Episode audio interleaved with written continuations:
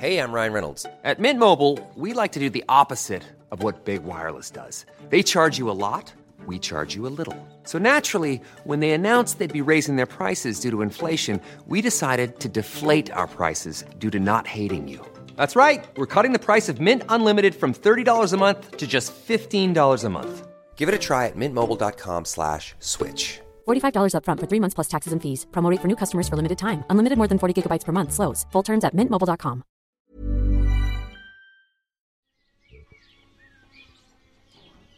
Welcome to Eyewitness. I'm Katy Gosset, and we all get caught up in history without even trying to. And today I'm off to visit Baden, whose story involves one of the biggest industrial disputes this country has known.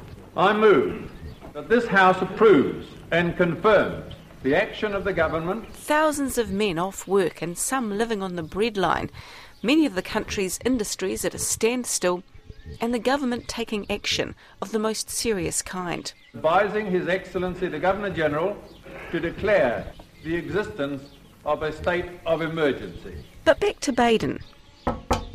Baden Norris. I've known him for years. Hi. Hello, hello. Hi. How are you? Not too bad. Still standing up. And Baden hails from the port town of Lyttelton. It was the centre of the universe when I was a kid. I was born and bred in Lyttelton, as my father was and my grandfather was, so I'm Lyttelton material. I never wanted to be anywhere else. At the age of 13, he goes to work in a factory. At 15, he's away to sea, but by his early 20s, Baden is back in Lyttelton, married with a child, and working on the waterfront. So this episode of Eyewitness takes us back to his hometown, to the Lyttelton of the 1950s. Over the wharves go almost a million tons of cargo, and primary industries like meat and wool account for almost two thirds of it. 750 watersiders handle this cargo. Probably starts at about 6 a.m. in the morning with the arrival of the ferry from Wellington.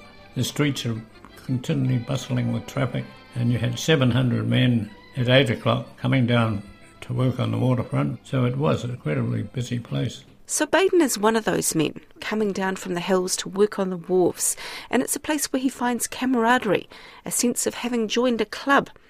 But just five months in, the job also brings trouble. A small group of men possessing great power in our industrial system declared war on the people by calling a strike in one of our principal key industries. So, this dramatic announcement by the then Prime Minister, Sidney Holland, shows us how the government views this dispute.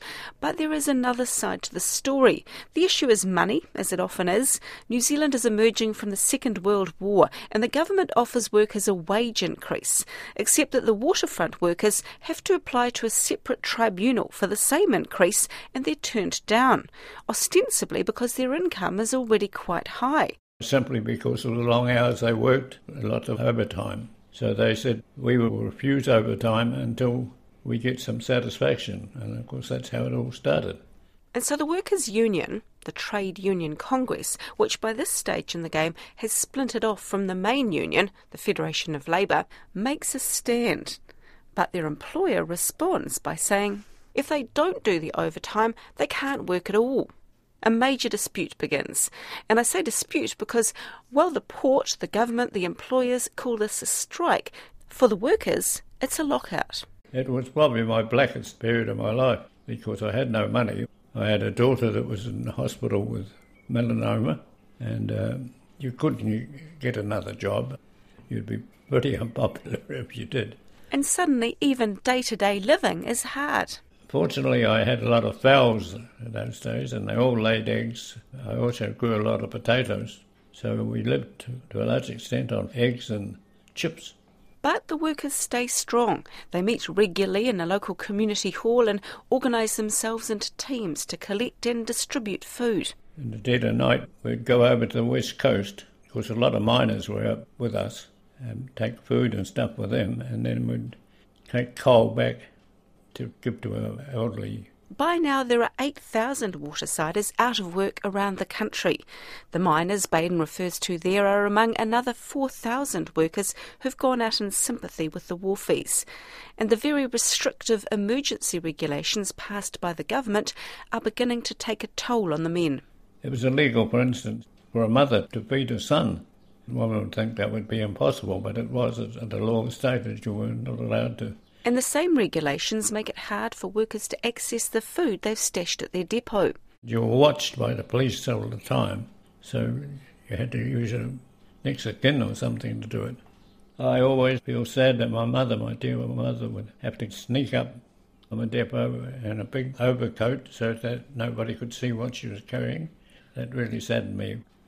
Yeah, tough times. Tough, too, are rules that give police wide powers to stop men and search them. There's one chap, when he was walking along, and the policeman said, What you got there? He said, Sandpaper.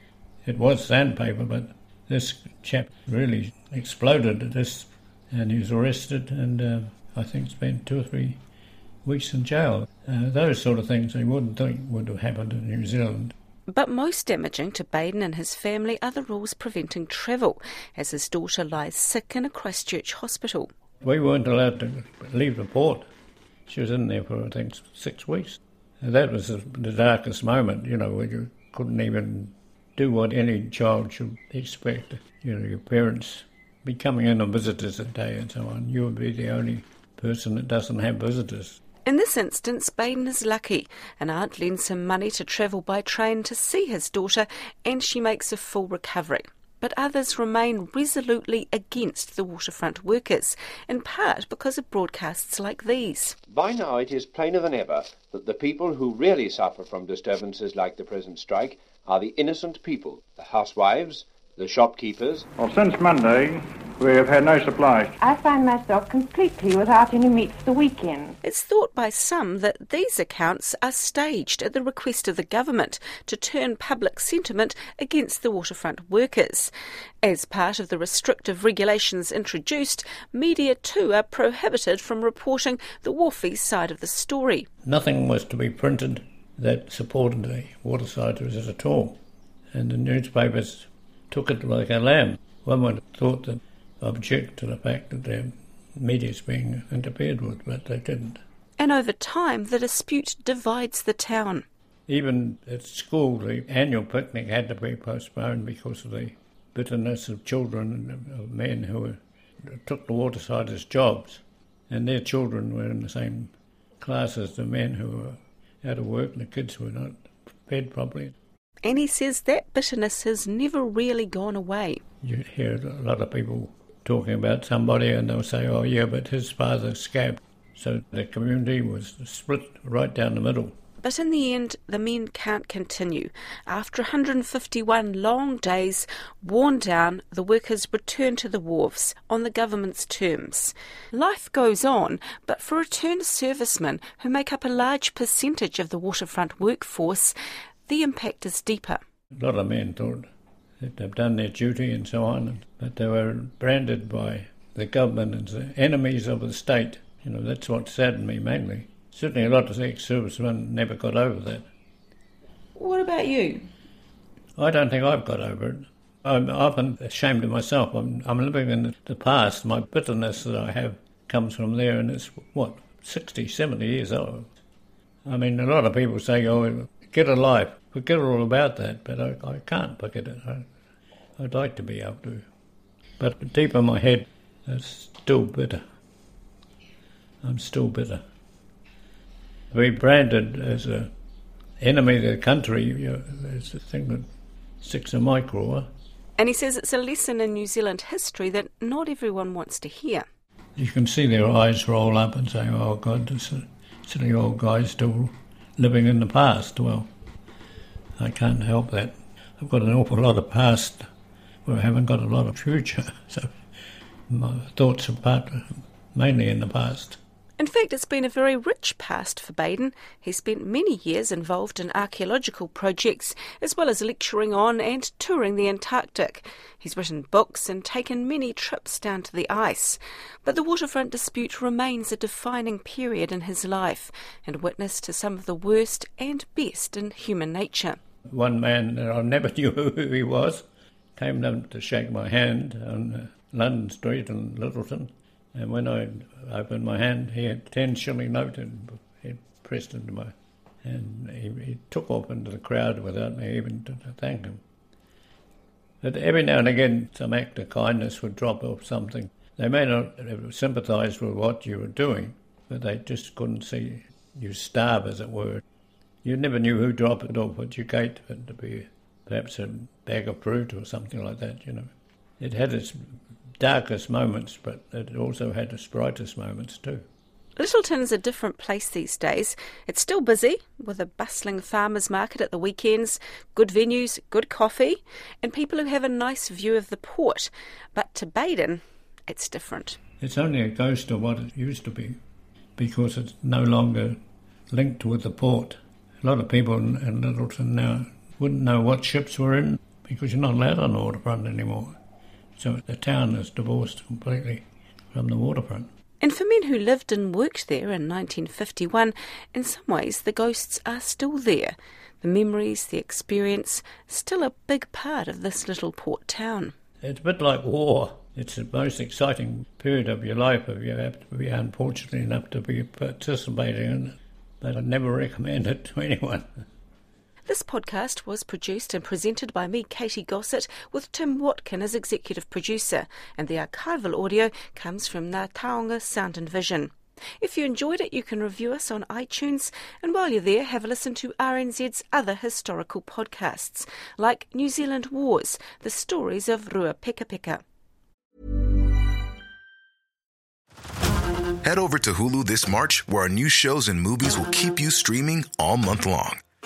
Catch the award winning movie Poor Things, starring Emma Stone, Mark Ruffalo, and Willem Dafoe. Check out the new documentary, Freaknik The Wildest Party Never Told, about the iconic Atlanta Street Party. And don't miss FX's Shogun, a reimagining of the epic tale, starring Anna Sawai. So, what are you waiting for? Go stream something new on Hulu.